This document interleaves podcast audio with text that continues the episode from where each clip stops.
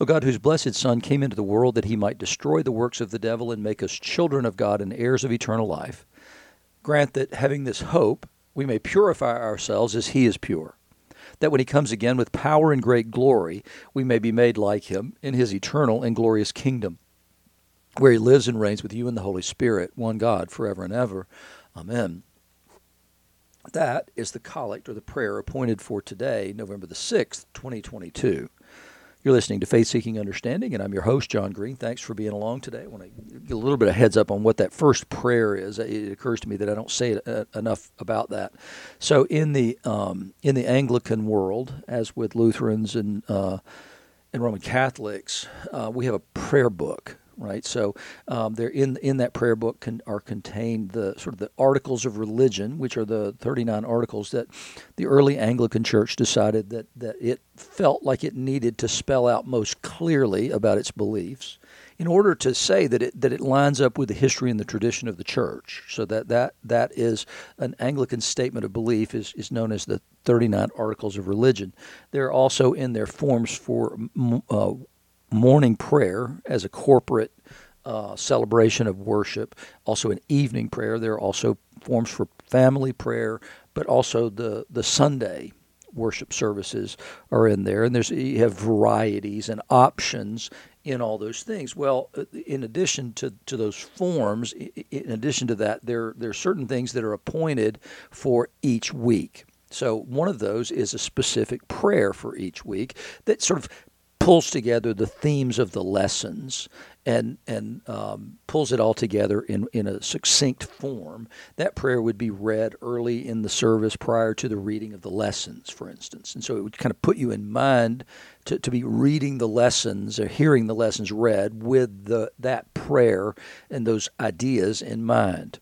In addition, the, the lessons that are appointed for each Sunday um, are in there. It's a three year cycle of readings for Sundays. There's also a two year cycle of readings daily. Um, in addition to that, there is the Psalter, which is all the Psalms, and those are broken up such that you would read the Psalms if you read them according to the way the prayer book uh, lines up. Uh, you would read in the morning and in the evening. You would read some of the Psalms, and so at the you would you would read all the Psalms then every single month of the year. So the, the Anglican tradition is incredibly scriptural. It, uses more of the Bible than probably any uh, church you'll ever go to in your life.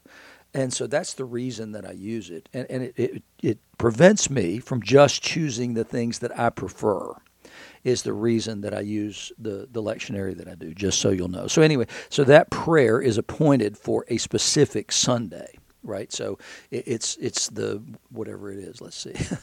it is proper 27, which means that it's 27 weeks after um, Pentecost well, not really, because the week after Pentecost is a specific. Um, it's it's Trinity Sunday, so it's 27 weeks after that, and and then we will soon be in lessons for Advent. That'll be coming up soon. So anyway, that that's the explanation for what that prayer of the day is. It's not something John made up. It's something that's been in an Anglican prayer book for a very long time. In some cases, it could have been in a prayer book since what 1546, I think it is the first one.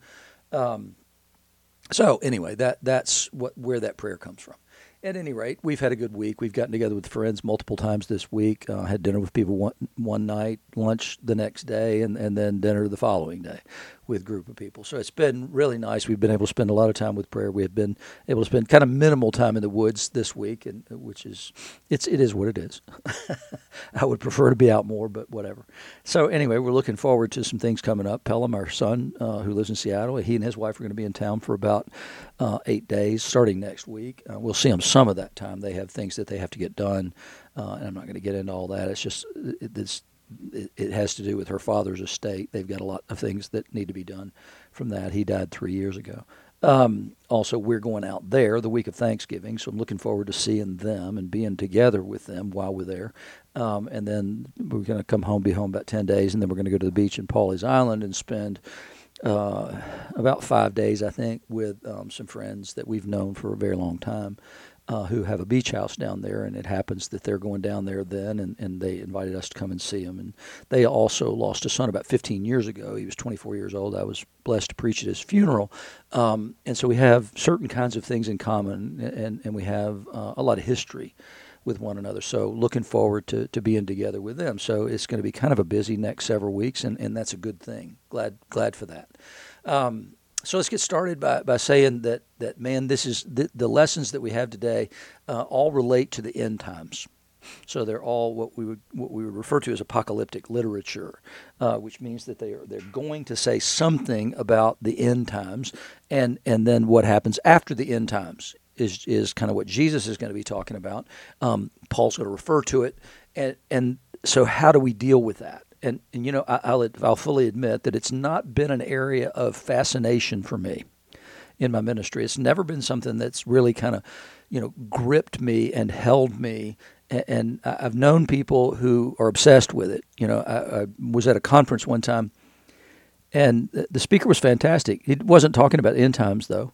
Um, and, and as I left, a guy just started talking to me, and he seemed like a nice guy. I knew his brother-in-law; he had been our priest in uh, Knoxville, and so I, I, I knew him, and, and, I ended up getting to know his family really well. His his uh, my, my uh, our, our, rector's uh, parent, in-laws came to my Bible study for many years, and I loved them dearly. And so anyway, this guy stopped me, and he wanted to talk and so fine. And so we started chatting as I was leaving. I was still a seminarian at the time.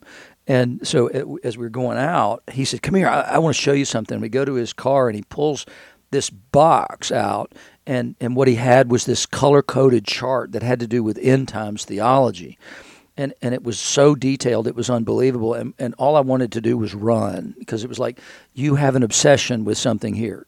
And I'm, I'm, I'm absolutely certain that you don't have it worked out perfectly because nobody does. I think there's so much in the language that relates to apocalyptic literature that, that doesn't lend itself to easy interpretation and straightforward interpretation. Every generation has interpreted it to mean a different thing. you know, it, it, oh, is the Antichrist this person? Is it Nero, which was kind of one of the early thoughts on it? Was it um, uh, who not what am I trying to say? Caligula. Was it this one? Was it that one? And then it becomes okay. Is it Hitler? Is it whoever? You know, and and so everybody interprets it in such a way that they believe they have the right interpretation, uh, that they're living in that end time. Well, Jesus never told anybody to sort of obsess over this. In fact, he was very clear that it's not something we were intended to obsess over, and yet, well, they'll, here we are.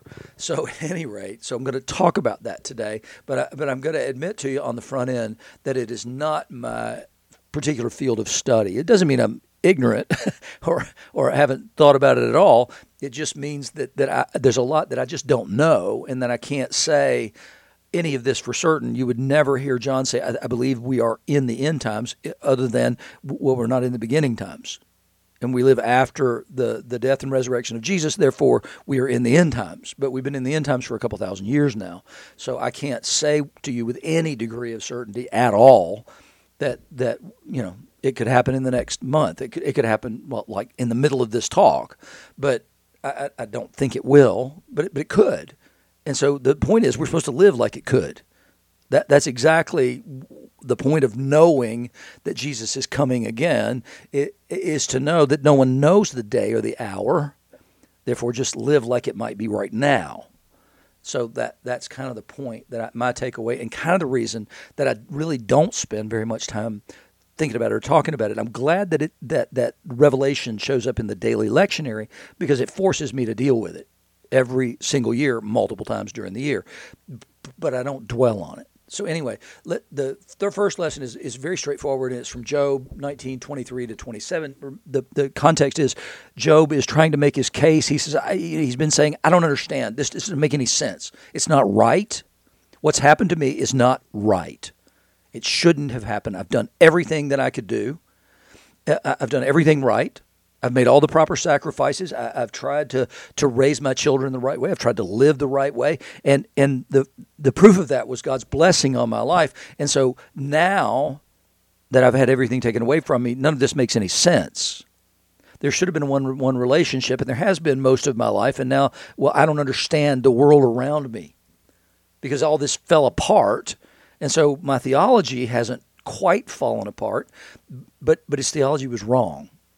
Just like the theology of his friends was wrong, and that is you can do all the right things and not have the outcome you think will happen. And we're going to see that actually in the gospel today.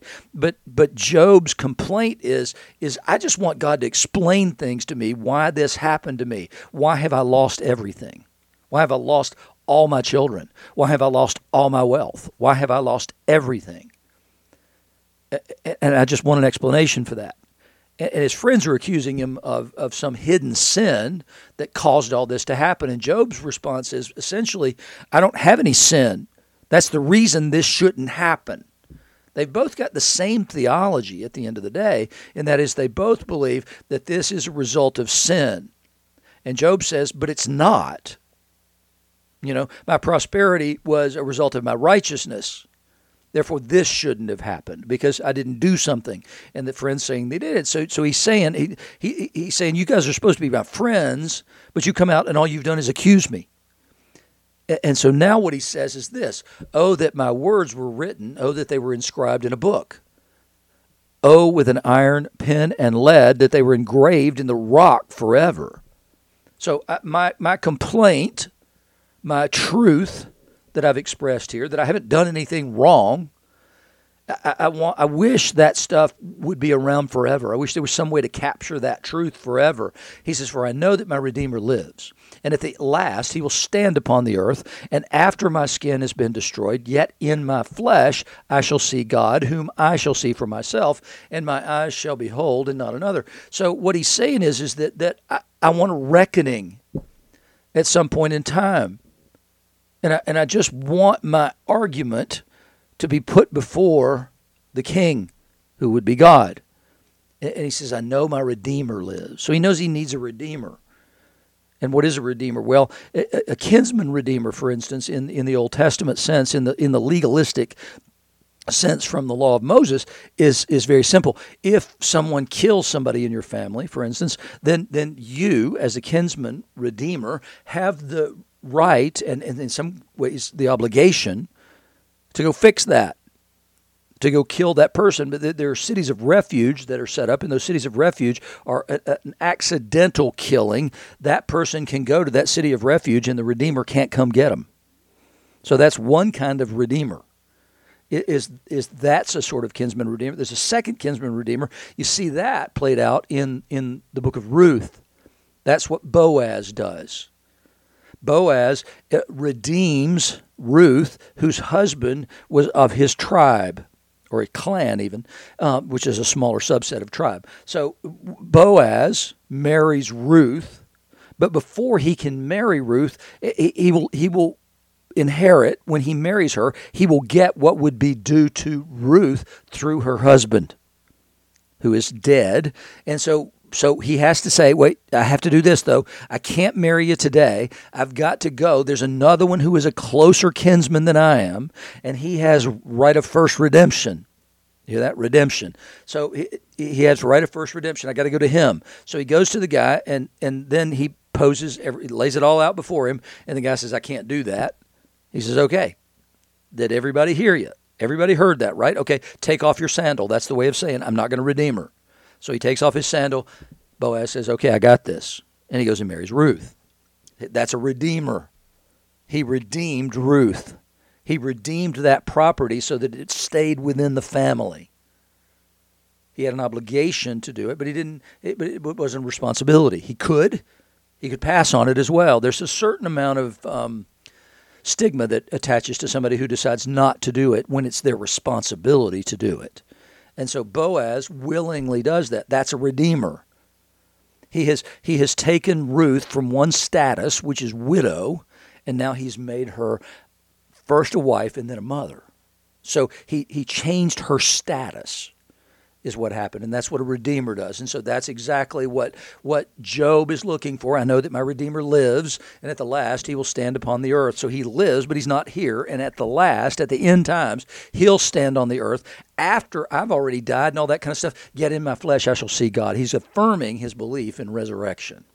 And what he's saying is, I want my, my complaint here preserved until that time because I know at the end there should be a reckoning for this.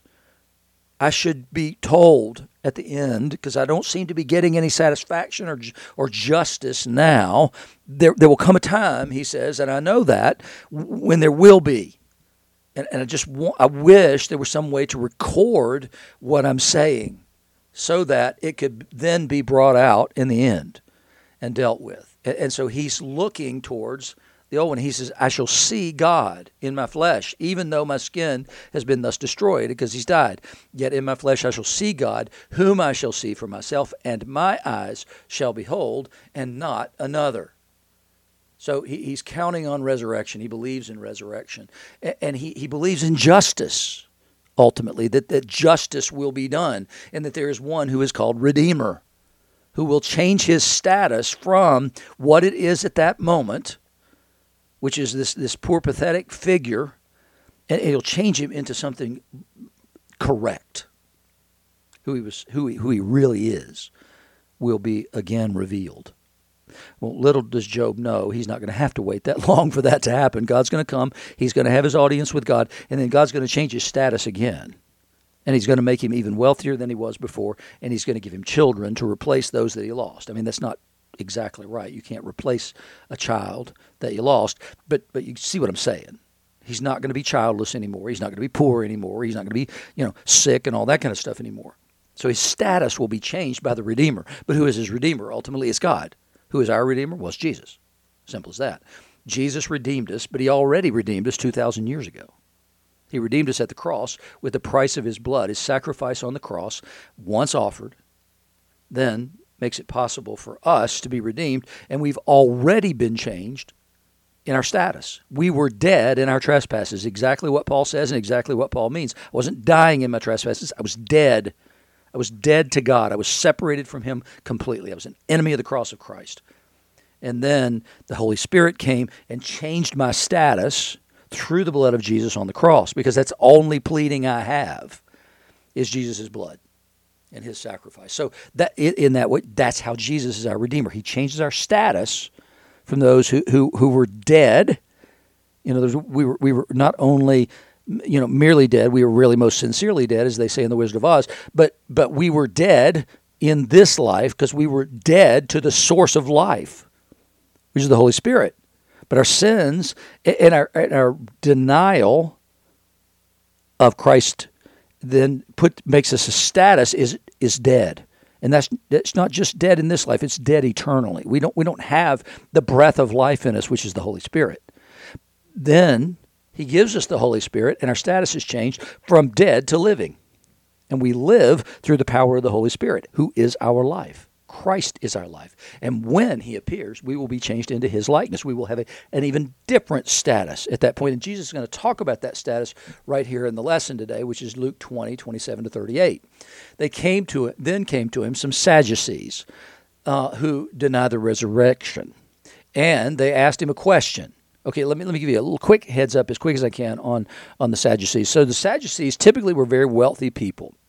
That they their deal was, their beliefs were, as is told right there, they deny the resurrection. They don't just deny the resurrection; they deny any kind of heavenly thing at all. There's no such thing as angels. There's there's none of that. There, the, the Holy Spirit, nah, I don't know what that is. Um, but but they, they deny all those spiritual things. They, they only see present reality. They, they're completely based in what they can see, touch, taste, and feel. They're materialists.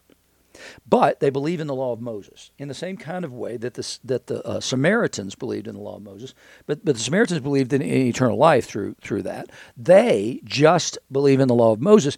And, and what they believe that, that about it is, is that if I keep, they believe the same thing Job does. If I keep the laws, God will prosper me in this life. And, and that way there will be a legacy that passes down through the generations. But so they, they, they cared about the law, it mattered, but it mattered in the wrong way. it, it was a means to an end. Period. End of sentence. That was it. What did they really want? They wanted prosperity. How did they? They found. They thought they found the way to get there was to keep the law. Well, it kind of worked. Frankly, they, they they did well. they, they and the Pharisees didn't have very much in common. They both had a value for the law, but they saw it from different perspectives. They, they saw it from totally different perspectives. And so the, the Sadducees didn't even believe in the resurrection. They didn't believe in angels. They didn't believe in any of those heavenly beings. They believed in God, but they were really deists. God didn't have a personal relationship with them. He didn't care about them. What he cared about was the law and the people who kept the law. And if you kept the law, you were righteous, period, end of sentence. You didn't have to love God. You didn't have to care about God. You just kept the law. And if you did that, he was obligated to bless you. So that, that's the way they saw things. So they come and ask Jesus question. And, and it's ridiculous because here it is. We're going to talk about that idea of the kinsman redeemer like Boaz that I told you about a minute ago. And that's called Yibam in, in Hebrew. It's called Yibam. And what that means is, the law would say that, that if a man died, he, if he were married and he died and he didn't have any offspring, then, then it was an obligation of the bro, of one of his brothers, the, the next closest one, to marry that woman and to have children with her, and, and that that let's say there were two brothers, or let's say there's three, whatever the number is, doesn't matter. So there are three pieces of inheritance. If there are three total brothers, ultimately the, the three of them will inherit what their father leaves them right? So and and that is not just from their father that that is from the beginning of the possession of the land when the land was allotted. So it's an eternal possession so long as they still maintain the land. So the, the, there would be a division into thirds. Well when one brother dies potentially that's that's going to only make it two you know, so so what they do is they want to preserve the memory of the dead brother. They want to preserve his legacy and his inheritance. So the, if he marries that woman, the first child actually is considered to be the brother's child, the dead brother.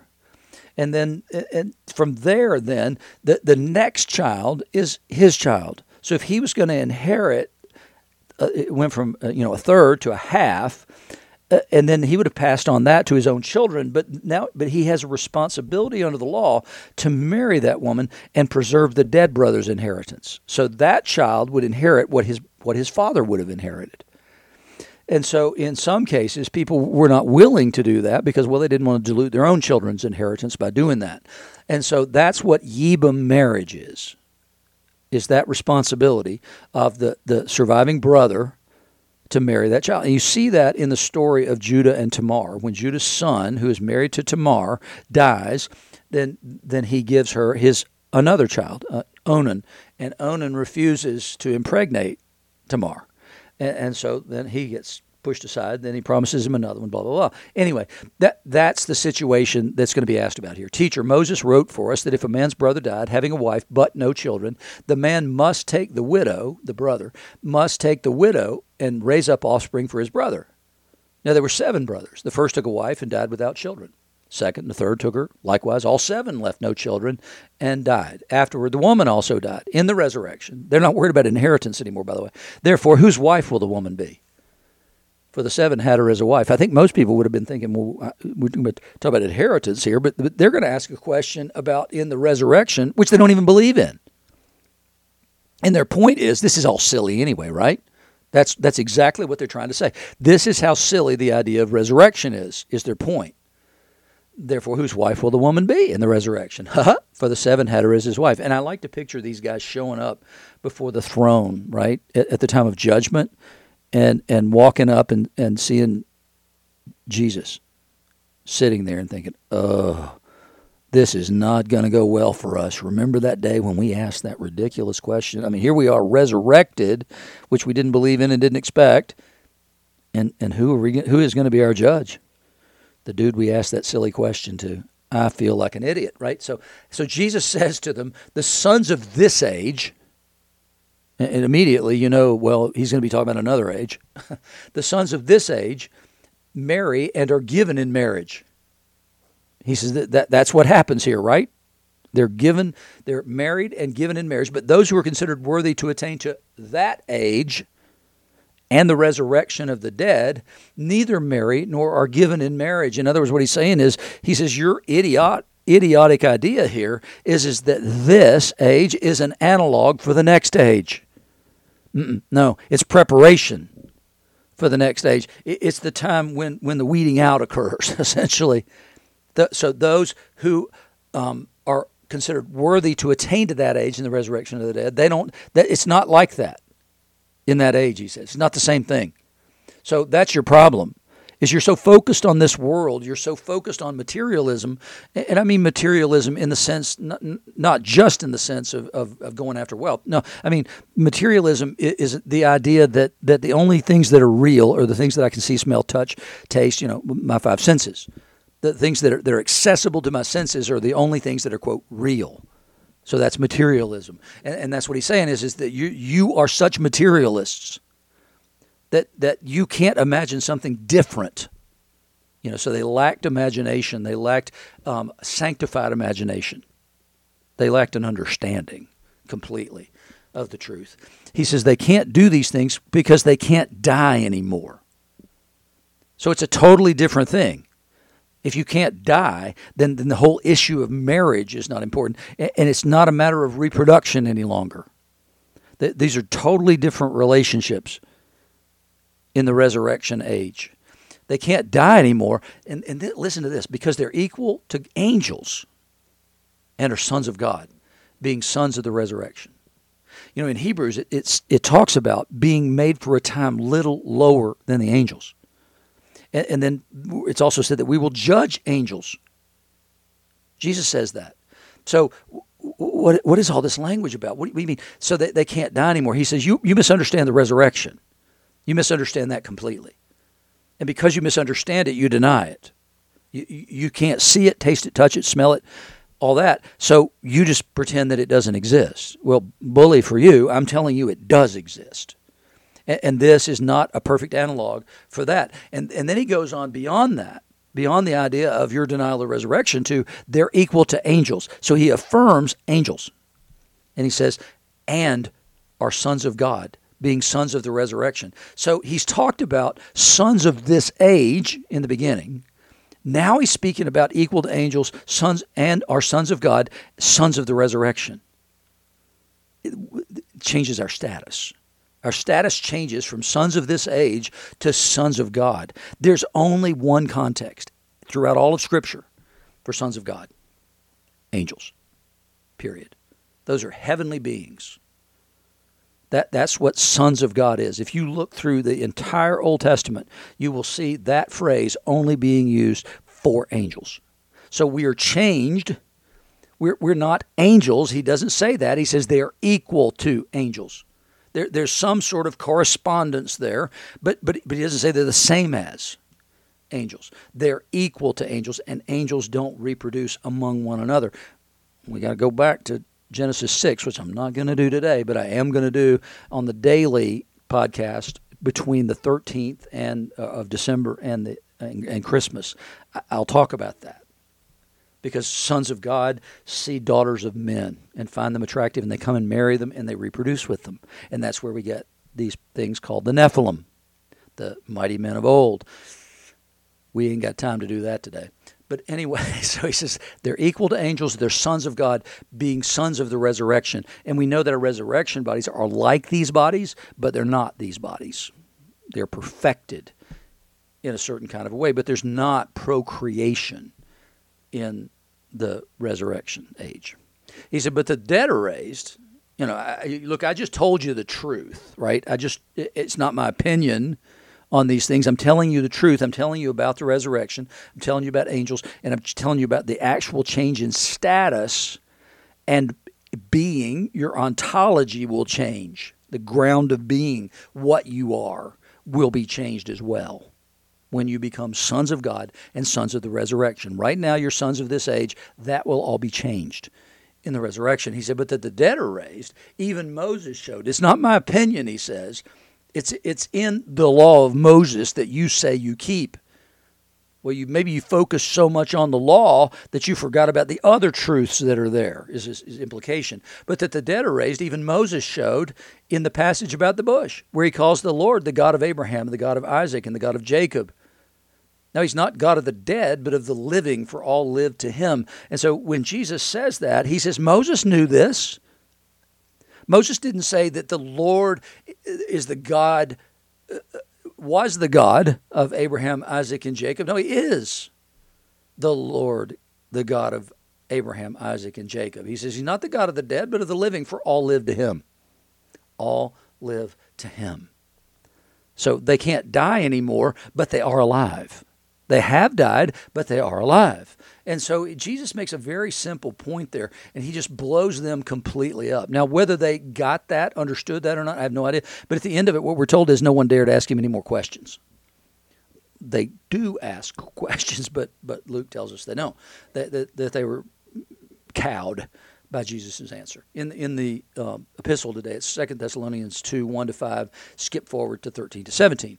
He says, Now concerning the coming of our Lord Jesus Christ and our being gathered together to him, he, Paul has to spend more time talking about eschatology, which is the study of end times, to, to the Thessalonians than he does to anybody. Apparently, there was, there was a lot of debate and misunderstanding there. Remember, I told you last week that this is largely a Jewish community, that, that it, it historically, has been and was until the time of the Nazis.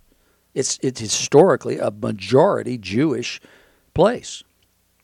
So when he's speaking here, he's speaking to a community that, that seems to have misunderstood some things, and they have what, what's known as an over realized eschatology that the end times have already come.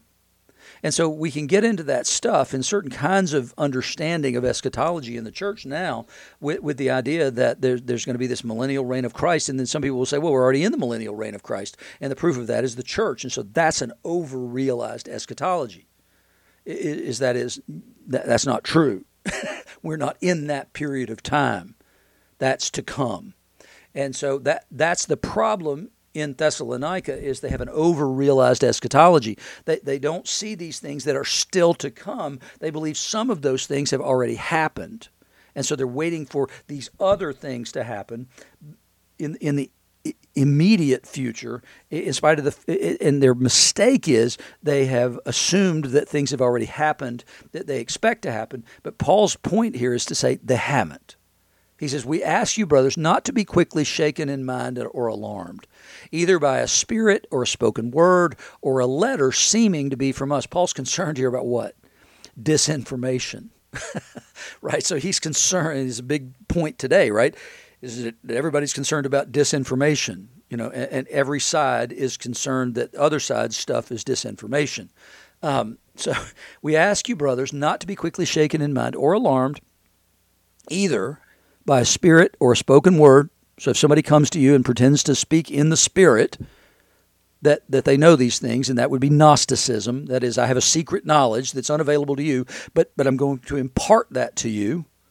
Or a spoken word, somebody saying, hey, it's already happened. Jesus says there are going to be people who are going to come to you and they're going to say, look, he's here, look, he's there, I've already seen him. He says, don't be worried about that. Jesus tells the disciples not to be worried about that. It'll be plain when I appear. You won't have to get it secondhand. And that's exactly what Paul said. Or a letter seeming to be from us. And that can be taken in one of two ways. So in First Thessalonians, Paul has some things to say about end times, and they, they seem to have misinterpreted that. But it could also be, equally be somebody who's sending something purporting to be from Paul Timothy and Silvanus, which is who he addresses the Thessalonians from, the three of them. He says, Don't be alarmed by those things to the effect that the day of the Lord has already come. Let no one deceive you in any way, for that day won't come unless the rebellion comes first and the man of lawlessness is revealed, the son of destruction. That would be what we popularly know from First John, Second John, and um, and the Revelation as the Antichrist. It's the same person that Paul's speaking about here. It's, it's a man who, who will deny the law and the force of the law. It, it, it's going to be a law unto himself. That, that's what it means. It, it's one who is going to claim to be Messiah and Redeemer, but who is not. And you will know by his proclamation and by his either fidelity to the Word of God or his infidelity to the Word of God to tell you that none of that stuff actually matters. Or it's going to be one who comes and, and just says, from a non religious perspective, none of that matters. I'm God. It's going to be a claim to being God. Jesus didn't do that. he, he came and taught the word and taught God's people, and, and he claimed to be the Son of God. And so the man of lawlessness will be revealed, the son of destruction, who opposes and exalts himself against every so called God or object of worship. In other words, I, I'm the real thing here. So that he takes his seat in the temple of God, proclaiming himself to be God. Do you not remember that I was still with you? I told you these things. Don't, I mean, I, this is not new, is what he's saying. And it, this has been understood in many ages to be okay, was this um, uh, Epiphanes, Antiochus Epiphanes? Eh, who sets himself up kind of as God? Is it is it other emperors like Nero who set themselves up as God? And the answer to that, Paul says, is no, no. It has not already happened. This is going to be plain, he says. It's going to be really clear. He opposes and exalts himself against every so called God and object of worship so that he takes his t- seat in the temple of God, proclaiming himself to be God. He says it's going to be that simple, be that straightforward. You, you ain't going to miss it.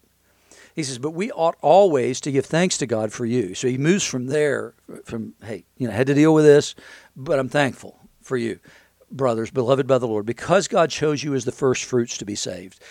And, which what he's saying there is, is that not that you were the first people to be saved, because certainly other people were. But what he's saying is, is that we collectively are the first fruits because we're the people right after the resurrection of Jesus. And so there will be many more generations to come, is what Paul's trying to say. That, that, that we're the first fruits, but we're not the last fruits. You know, don't get that wrong. And then he goes through how we saved through sanctification by the Spirit and belief in the truth. So it's a change in life, sanctification by the Spirit, and belief in the truth. To this he called you through our gospel, so that you may obtain to the glory of our Lord Jesus Christ, which is the glory, which is what Jesus exactly said there about the sons of the resurrection, those who will be equal with angels and sons of God. He says, So then, because of all that, brothers, stand firm and hold to the traditions that you were taught by us, either by our spoken word or by our letter. So the traditions you were taught by us. So tradition is actually important that you were taught by us, either by spoken word or by our letter. So either one of those is perfectly valid, Paul says. The reason I pointed back to those 39 articles of religion in the Anglican prayer book is exactly that. Because what it says is we're staking out a claim to not be a new thing we are aligning ourselves with what we believe the church has always believed. And that is the tradition that's truly important. So, to the extent that the man of lawlessness comes, the man of lawlessness will lead away from the truths of the tradition. That's important. We need to know that and stand in that and never be taken away by somebody who says, well, that's always been true, but it's no longer true. Well, bye is my only answer to you when you start that nonsense. Because that's what Paul says. Stand firm and hold to the traditions that were taught by us, either by our spoken word or by our letter. And that's not saying keep these festivals. No, it's saying believe the stuff the church believes. Believe these things. Stand firm in these and hold fast to the traditions. Believe in the truth. Now may our Lord Jesus Christ Himself and God our Father, who loved us and gave us eternal comfort and good hope through grace, comfort your hearts and establish them in every good work and word. And that's my prayer for you this week um, that you stand firm in the knowledge that your Redeemer lives, and at the end, He will stand on the earth, and in your eyes, you will see God, and you will be changed. Your status will be changed because of that Redeemer, not because of your good works, not because that you deserve it or earned it, no, because of Jesus. Your status will be changed, and you will go from sons of this age, daughters of this age, to sons and daughters of the resurrection, sons and daughters of the living God.